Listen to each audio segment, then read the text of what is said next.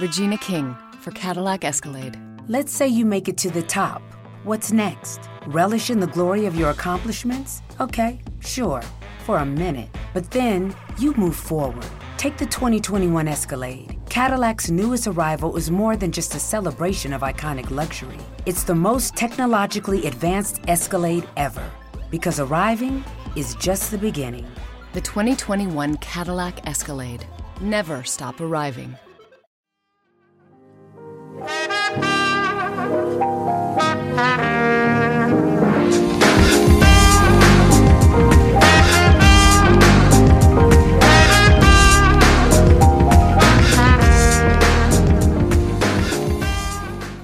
Salve a tutti ragazzi, ben ritrovati, puntata nuova del podcast sportivo di Insta News, nuovo episodio, nuove argomentazioni, nuovi test, nuove... insomma sto sperimentando un po' di cosine anche a livello dietro io, dietro le quinte, però allo stesso tempo non volevo non lasciarvi, eh, o meglio non volevo lasciarvi questa settimana con l'acquolina in bocca e lo stesso parlare un attimino di quello che è il, il podcast e lo sport di questa settimana. Allora, partiamo subito con gli appuntamenti perché eh, se non erro, e ripeto se non erro, la prossima settimana dovrebbe esserci il 29 la finale di Europa League. Adesso io sono ovviamente troppo in anticipo, esatto, mentre poi primo giugno ci sarà la finale di Champions, per cui abbiamo ancora una settimana abbondante relativamente parlando di quello che è un pochino il calcio a tutto tondo, più ci sarà questo weekend il, um, il Gran Premio di Monte Carlo. Nel frattempo non fate caso ai rumori intorno, però i, i, vicini hanno deciso adesso di spostare sia quelli di sopra che quelli alla mia sinistra tutta la casa. Comunque, detto questo, Sto eh, cercando adesso un attimino di fare mente locale su quello che è stato l'ultimo turno di campionato, in cui abbiamo visto sostanzialmente la grande festa della Juventus perché abbiamo visto l'abbandono da parte di due dei più importanti forse eh, giocato- giocatori, un giocatore da una parte e allenatore dall'altra, quindi due figure molto importanti della storia recente della Juventus. Ovviamente parliamo di eh, Barzagli da una parte e dall'altra parte di Massimiliano Allegri. Io andrei velocissimo sul, su Barzagli, più che altro eh, a livello sentimentale mi trovo a dover commentare con le lacrime agli occhi, e questo lo dico senza nessun tipo di problema, l'abbandono di uno dei eh, diciamo giocatori forse più bravi e più sottovalutati di tutta quanta la Serie A negli ultimi forse dieci anni, il panorama italiano, anzi direi assolutamente io. Barzagli è stato uno di quei giocatori che quando è arrivato alla Juventus nessuno pensava potesse essere diventare quello che è diventato nel suo finale di, di carriera, anche perché comunque era un giocatore che arrivava già a 29-30 anni, quindi paradossalmente poi dopo aver vinto un mondiale con un'esperienza non bellissima bellissima in Germania, insomma c'erano dei tanti punti interrogativi intorno a questo, a questo ragazzo, punti interrogativi che sono stati letteralmente spazzati via quando si è composta la BBC. La BBC che abbiamo visto ha fatto le fortune della Juve di questo inizio di, di, ciclo, salvo poi appunto un attimino smembrarsi pian piano, prima con la cessione di Bonucci, poi con gli infortuni di Barzagli, insomma, fino al triste epilogo dell'anno scorso quando Buffon lasciò i pali da titolare della, della Juventus per eh, appunto andare a Parigi e quindi smembrare un po' quella che era la difesa storica e eh, stazionaria della, della Juventus. Barzai è stato un grandissimo campione, le lacrime durante la sostituzione, la fascia da capitano, tutto è stato perfetto nella, nella giornata di, di, domenica e sfido chiunque di voi a non aver pianto, non aver versato quelle due lacrime durante appunto quei minuti veramente esaltanti. Eh, Barzai è sempre stato considerato un leader all'interno dello spogliatoio della Juve, ma allo stesso tempo un, un, elemento quasi imprescindibile perché eh, si tratta secondo me di uno di quei calciatori che fa casino dentro lo spogliatoio a porte chiuse e non fuori da, eh, da quanto abbiamo, abbiamo appunto visto. Detto questo, eh, parlando di Allegri invece in settimana c'è stato l'annuncio che un po' si era già capito, era già un attimino venuto fuori e via dicendo della, separazione con la Juventus. Ci tiene a, sotto, a, sottolineare l'allenatore come sia stata una scelta della società e quindi si tratta di una sorta di esonero. Fatto sta che se Allegri non trova effettivamente un, um, un, un impiego al prossimo anno sarà ancora a contratto con la Juventus e quindi la Juventus avrà un doppio stipendio di un doppio allenatore. Sul fatto che non si potesse più continuare assieme mh, ci sono vari, varie teorie e vari punti di vista. Personalmente reputo che comunque il ciclo di Allegri fosse quasi sostanzialmente finito dopo la partita di Manchester contro lo United al ritorno qui a Torino. Quando c'è stata quell'involuzione della squadra, penso che un pochino si siano capiti, non dico tanto i limiti del, di un allenatore straordinario che ha vinto tutto con, uh, con, la Juventus battendo ogni record tranne quell'unica che è diventata poi un'ossessione, ovvero la, la, Champions League, però allo stesso tempo un allenatore che si è formato anche lui a 360 gradi. E non mi meraviglierei di vederlo su una delle migliori panchine d'Europa l'anno prossimo, che sia magari il PSG, che sia non lo so, magari un'altra squadra di Manchester e via dicendo. Insomma, potrebbe comunque innescare quello, quello di Allegri, quindi l'esonero di Allegri, un effetto domino molto molto importante. Relativamente a questo le teorie al momento sono due. Un grandissimo nome, e adesso parleremo un attimino di quali potrebbero essere gioc- gli allenatori a riguardo, e dall'altra parte una grandissima scommessa. Mi soffermerei più sulle scommesse perché comunque abbiamo visto tantissimi nomi come giusto che sia in questo momento andare e venire da quella che sembra essere la sede della Juve. A partire da Simone Inzaghi che comunque è considerato un ottimo amico di Paratici per arrivare fino a De Zerbi quindi allenatori anche molto molto ehm, per alcuni aspetti giovani e con poca esperienza però secondo me già qui cade un po' il ehm, il, il, il, ritmo che la Juve vuole imporre probabilmente ai suoi prossimi anni perché se hai comprato Cristiano Ronaldo secondo me il focus è orientato verso un'altra tipologia di allenatore con tutto il rispetto per De Zerbi, Mihailovic, Inzaghi chiunque sia stato nominato non considerato oggi un top allenatore ma che comunque non potrà ripercorrere la storia di Conte. La Juve secondo me non cerca un Conte bis. Un Conte bis non intendo l'allenatore Conte di oggi di cui parliamo dopo ma intendo sostanzialmente un Conte come quando arrivò alla Juventus, quindi un allenatore con eh, un'esperienza molto importante a Siena, un'esperienza importante se non era all'Atalanta, eh, vittorie cam- di campionati in Serie B e via dicendo, insomma un allenatore con la grinta.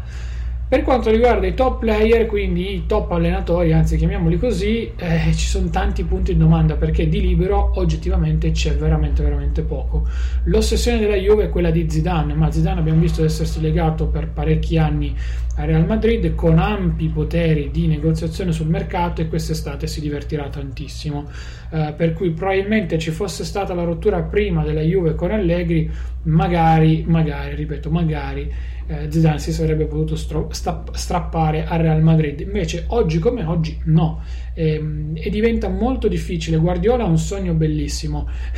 come dicono i, i, più, i più innamorati, sarebbe bellissimo vedere Guardiola, ma allo stesso tempo vedere Guardiola con Cristiano Ronaldo per alcuni aspetti è un po' strano. È vero che parliamo di, di, di professionisti, però comunque eh, fa strano lo stesso, non so che altro termine andare ad utilizzare, purtroppo, perdonatemi.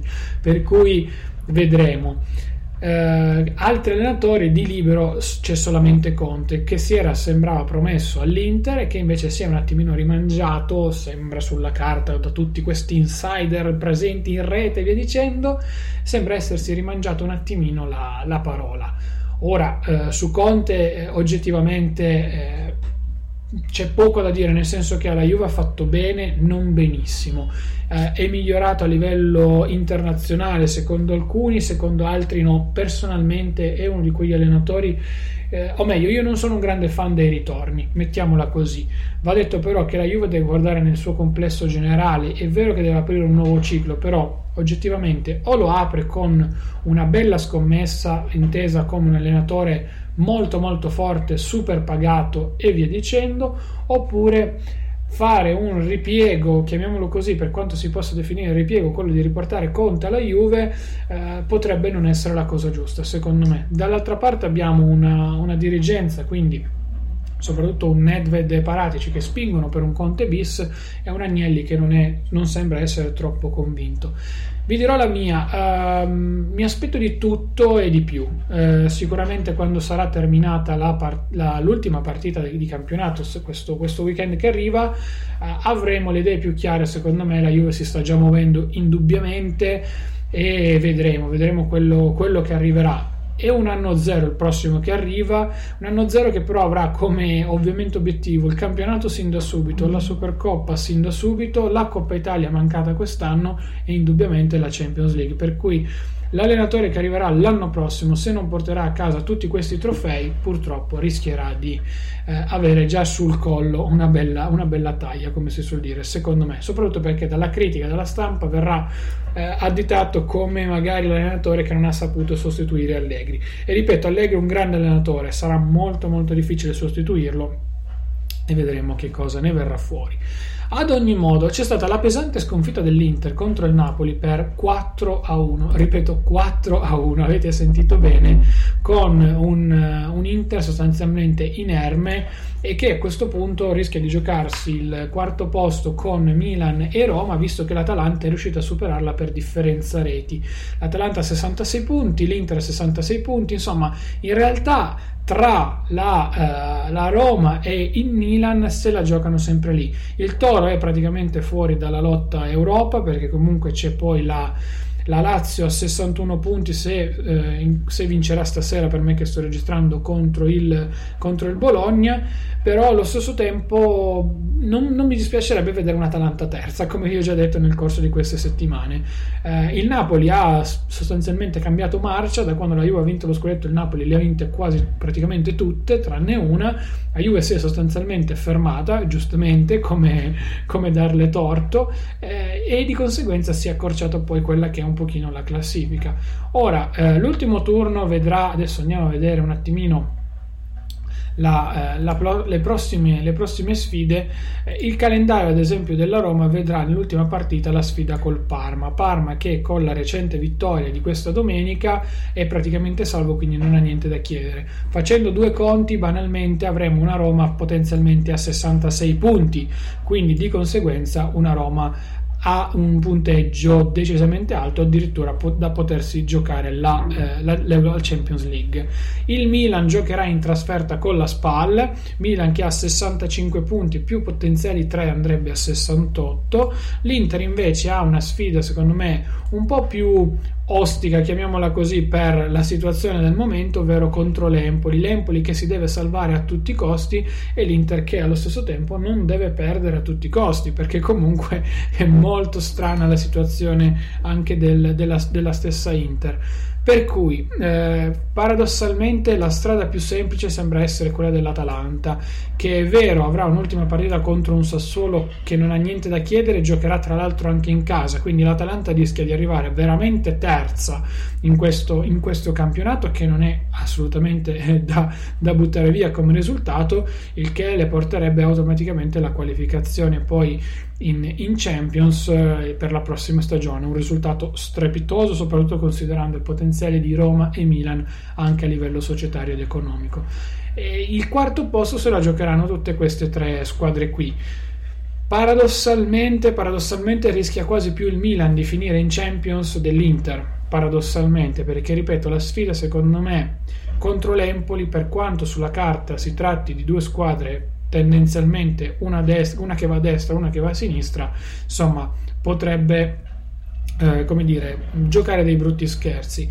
Fatto sta che l'Empoli si deve salvare, in questo momento in realtà è salvo, però c'è il Genoa che nell'ultima partita dovrà giocarsela con la Fiorentina. Qui sarà molto interessante perché se il Genoa vince va a 40 punti e quindi aggancia la stessa Fiorentina, aggancia l'Udinese, se l'Udinese non vince non tra virgolette si salva e supera di conseguenza l'Empoli. Però se l'Empoli vince e va a 41 punti, lì lì se la giocheranno Fiorentina e Genoa per non retrocedere. Quindi chi vincerà sostanzialmente fra Genoa e Fiorentina Fiorentina al netto di un pareggio e di, una, eh, di un pareggio dell'Empoli o comunque una sconfitta non troppo dolorosa e purtroppo, purtroppo con, si verrà condannato il Genoa a retrocedere in Serie B, cosa che nessuno si sarebbe assolutamente immaginato inizio anno, soprattutto dopo poi magari la cessione di, eh, di Piontek e gli innesti che sono arrivati a gennaio.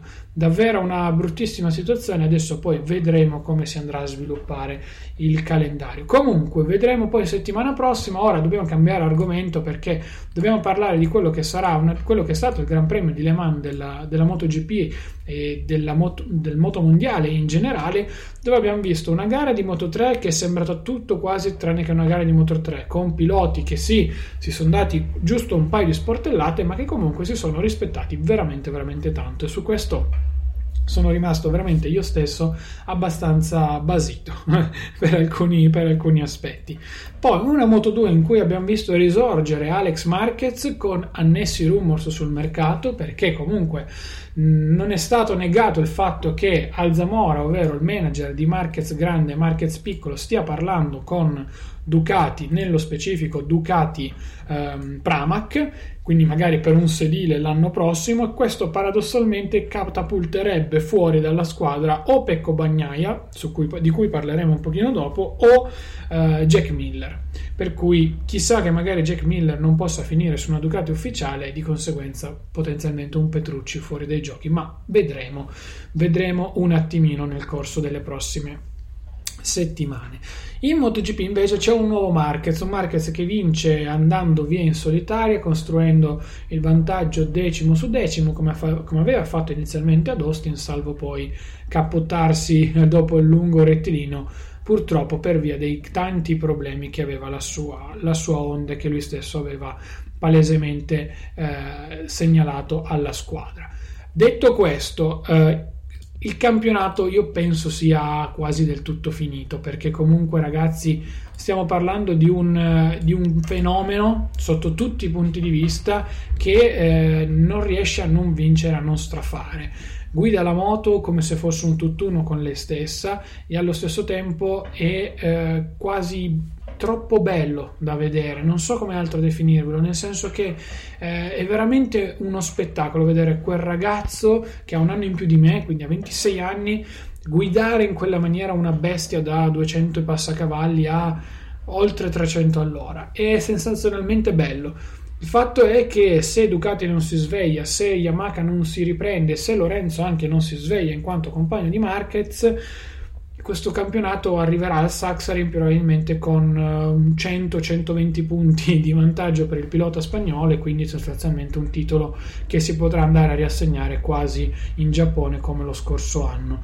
Per cui non ci potrebbe essere storia, secondo me non ci sarà storia nemmeno in questo 2019, però bisognerà trovare sicuramente una quadra generale fra tutte quante le case, altrimenti ragazzi diventa un massacro come è stato l'era di Schumacher in Ferrari, in Ferrari quando ha iniziato a vincere poi i vari, i vari titoli mondiali. Cos'altro aggiungere? Ci si aspettava una Yamaha sicuramente più avanti, ma non l'è stata. Ci si aspettava un Lorenzo più combattivo, ma non l'è stato. Io vi parlo paradossalmente di di Pecco Bagnaia perché iniziano a sorgermi un paio di dubbi in merito al ragazzo, nel senso che non tanto sulle sue abilità da pilota, che abbiamo tanto lodato lo scorso anno, quanto sulle convinzioni rispetto allo stesso mezzo. Io a inizio anno avevo pronosticato un Bagnaia sempre lì in lotta, ad esempio con Morbidelli, che invece sta facendo secondo me uno dei campionati più belli di tutta la sua carriera posizioni sempre importanti, mai fuori dalla top 10 per il momento comunque, salvo per, pro- per, problemi non suoi o comunque non legati alle gomme della sua Yamaha, insomma un gran bel campionato. Di contro mi aspettavo un punto un Bagnaia più in alto, più in là con, con, le prestazioni, cosa che invece non è successa e non è arrivata e che ha destato non pochi sospetti. L'ennesima caduta con tamponamento nei confronti di Vignales durante questo weekend sicuramente potrà avere degli strascichi, anche se diciamo che il pilota nell'ottica di avere un un gran premio come quello del Mugello con una pista molto favorevole alla Ducati potrebbe anche magari sbloccarsi un attimino. Eppure la base di partenza cioè la GP18 che ha tra le mani Bagnaia era un'ottima moto quella dell'anno scorso di Ducati. E fa strano vedere come un pilota che arriva dalla Moto 2 non riesca ad adattarsi ancora a quel genere di moto che sappiamo non essere più il cavallo pazzo che guidava Stoner e paradossalmente essere molto più eh, docile e eh, ammaestrata rispetto a qualche anno fa St- l'esempio più lampante lo si vede con Jack Miller che da quando è passato da una Honda eh, semi-ufficiale a quella che è una Ducati, anche qui semi-ufficiale, in realtà quest'anno quasi del tutto ufficiale in linea con quella di Petrucci e di Dovizioso, ha fatto un salto in avanti incredibile. Vedremo se è solamente una questione di atteggiamento, di magari blocco mentale per alcuni aspetti o chi lo sa, vedremo se ci sarà uno sblocco a partire dalla seconda parte di stagione, magari da Barcellona in avanti, quando generalmente un po' tutti si sbloccano e ripartono, e vedremo se Bagnaia potrà dire la sua in questo campionato oppure, oppure no ripeto, mi fa veramente strano perché non mi aspettavo un pilota così paradossalmente indietro rispetto a quanto, a quanto stiamo raccontando, per cui sono fiducioso, sono fiducioso davvero e aspetto e spero che si possa trattare di una piccola rivalsa che arriverà nel corso dei prossimi, dei prossimi Gran Premi da parte del pilota che non abita e non è, non è nato troppo lontano qui da dove, da dove sono io. Concludiamo questa puntata, io vi rimando a settimana prossima, sempre mercoledì, sempre alle ore 12, mi raccomando non mancate. In descrizione trovate la pagina di supporto, mi raccomando, è estremamente importante che voi la andiate a eh, seguire perché ci sono tutti i metodi con cui poterci supportare. C'è una pagina dedicata con Spreaker, o oh, scusate, con Spreaker, il podcast è su Spreaker. Volevo dire, c'è una pagina dedicata con tutti i metodi, a partire da in offerta il nostro canale Telegram dove potete acquistare i prodotti che vi segnaliamo oppure no, dove, potete, dove potete, potete anche trovare ad esempio il link ad Hype eh, oppure il codice per Satispay. C'è veramente di tutto, dovete sbizzarrirvi e sono quasi tutti metodi indiretti che non vi comportano una fuoriuscita di denaro da parte vostra, per cui grazie davvero a tutti quelli che lo fanno. Eventualmente poi se vi va lasciateci una recensione su iTunes, ci permette di crescere, di far conoscere di più questo podcast anche ad altre persone che magari prima invece non lo conoscevano. Io sono Claudio Stoduto, mi trovate su Twitter e Telegram con lo stesso nickname, se volete ogni tanto vi rompo anche un pochino le scatole sul mio canale Telegram che è il rompiscatole per l'appunto e niente, per il resto io vi saluto saluto, vi ringrazio ancora, ci sentiamo mercoledì prossimo alle ore 12. Ciao ragazzi! The in-dash OLED display in the Cadillac Escalade has 38 total diagonal inches of color display. So why do we give it a curve too? I guess you could say we like to bend the rules. The 2021 Cadillac Escalade never stop arriving. The in-dash OLED display in the Cadillac Escalade has 38 total diagonal inches of color display. So why do we give it a curve too? I guess you could say we like to bend the rules. The 2021 Cadillac Escalade never stop arriving.